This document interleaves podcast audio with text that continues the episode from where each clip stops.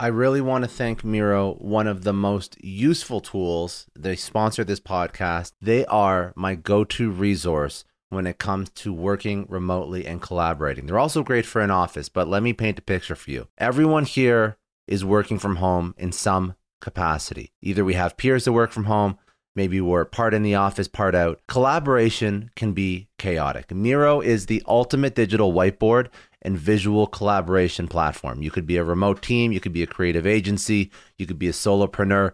Miro allows you to brainstorm, plan, and execute seamlessly. Picture this you're in a virtual meeting mapping out a huge project with Miro.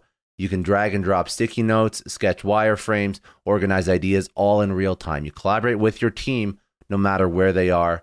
This is a game changer. If you are ready to transform your workflow, you have to try Miro today. To show you how powerful it is, I created my own Miro board that you can check out at miro.com slash successpod. It has a ton of resources for entrepreneurs, but it will also show you all the functionality of Miro. So go to Miro.com or go to Miro.com slash successpod for a ton of resources. Try Miro today. It's going to radically change how you collaborate with your team. Everybody in your crew identifies as either Big Mac Burger, McNuggets, or McCrispy Sandwich. But you're the filet fish Sandwich all day.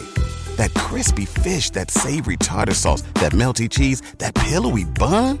Yeah, you get it every time. And if you love the Filet-O-Fish, right now you can catch two of the classics you love for just $6. Limited time only. Price and participation may vary. Cannot be combined with any other offer. Single item at regular price. Ba da ba ba ba.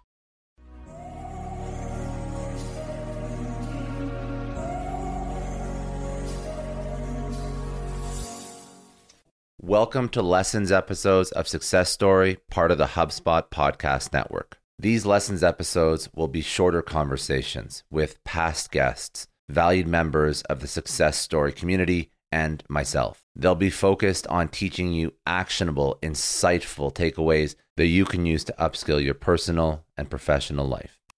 Historically, women's voices were suppressed. How was it so that even though they were suppressed, the uh, the the items in their speech were actually setting um, like the the precedent for how men speak in the future in, in the next you know couple years or the next the next um, uh, uh, the next uh, uh, uh the, the, you know the next 10 years right.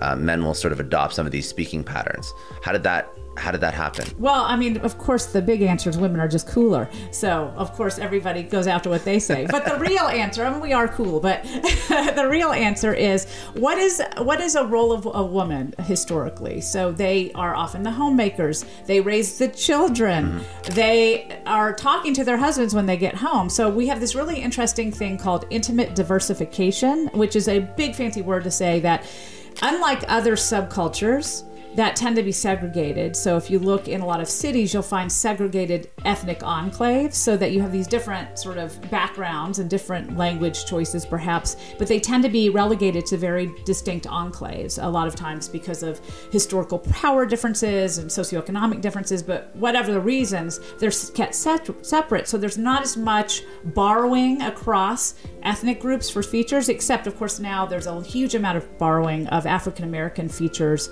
from like black Twitter and hip hop into white male speech. So that's a totally different thing. But women raise the children. So children tend to adopt, initially at least, until they go undergo vernacular reorganization in school, they adopt the features of guess who? Their moms. Their mother. Their moms. Yeah. So, you know, unless that changes drastically, and of course it has changed somewhat, it's still the case that that happens. So, what we find is women are usually a generation ahead of men in picking up a, fe- a, speech feature. Now, this is not all features. There are. This is when you ask that question about what does our language say about us. It says a lot. Of, a lot. So much. It's hard to get to it all. We could talk yeah. for hours, but essentially, in the majority of speech features that have become standard over time, gone from being sort of less standard or just not noticed to being standard, it is women that have led in those changes. They lead by usually at least one generation because when they have children, those children inherit their speech. So boys and girls inherit the system of the mother first and foremost. And then they go to school and they start reorganizing their speech. We call it vernacular reorganization to be more like their peers. And then they pick up new forms and fashions in speech. And that is what we dislike as adults, right? This difference in our speech and the children's speech because it says something like this is youth culture and this is adult culture. It makes us feel old and we tend to label what they do as sort of novel and um, undesirable. But in fact, a lot of it does end up staying around and becoming the norms of the next generation. But it's women more than men that in the teen years push language forward. So then we have this sort of leapfrog where, okay, women were a generation ahead. They had children. The kids inherited their generation. They go to school, or their speech, they go to school with the same system, but then girls forge ahead another generation. If a change is, go- is going to continue, the girls will push it forward, and then they give it to their children. So you have this kind of leapfrog pattern that men stay a generation behind until that change has moved to completion, meaning that it's sort of what everybody says and it's so so widespread that there's no more leapfrogging and that's when we find that men catch up and that's when a new norm gets established over time. Um, and so a great example historically would be because sometimes it's easier if you have an example. Uh, when you say you know he does instead of he doth that was actually a change led by women. So we find in letters of course we don't have recordings back from back then but in the early modern period which was about 1500 to 1700 we find letters written by women, and we also tend to find letters written by less educated uh, people as well. That sort of also gives us the sense that these weren't really standard features. In fact, it was a northern feature, a northern British feature, and it was finally adopted into London speech, which is when it became the standard. But we find does starting to appear instead of doth first in women's and less educated speakers' letters. Uh, and then about you know another generation skips forward and we start to see it in men's speech. So that's sort of what incrementally pushes change forward. Now sometimes of course a feature gets very gendered. So little boys go to school and then they hear girls say it and it takes on this very feminine tone. They get a very gendered association with that it's sort of like totally as an intensifier. Yeah. Um, and so they retreat, and that's where you find that changes tend not to progress, or they become very gendered changes over time, where only women do them to a high degree and men don't. And we find the opposite is true as well. Sometimes features become gendered towards men, and women don't do it as much. What would cause that? What would cause the totally to to be a more gendered feature? Um, well, a lot of times it's the different types of attract of sociocultural attractiveness that features carry. So, um, what makes a boy popular in school? You know, you, you were a boy, right? You went to Traditionally, sports. Okay. Yeah, like playing sports, having friends. You know. Being kind of tough and macho, right? Sort of Yeah, having yeah, bravado, basically, yeah. that kind of thing. And does Yeah. that is that the same kind of thing that happens for women when a girl? I mean, they can play sports, but is sort of masculine bravado uh, very No, traditionally, no. No, it's really at not, all. No. femininity and more sort Totally of- 180 from right. that, yeah. So think about the types of features that boys tend to use. Um, you know, like man and bro and dude are good examples Mm-hmm. of that. That it sort of is a masculine solidarity, tough kind of guy, or just the um, appropriation of hip hop language. You know, Yeah. that type of thing, saying things like ain't.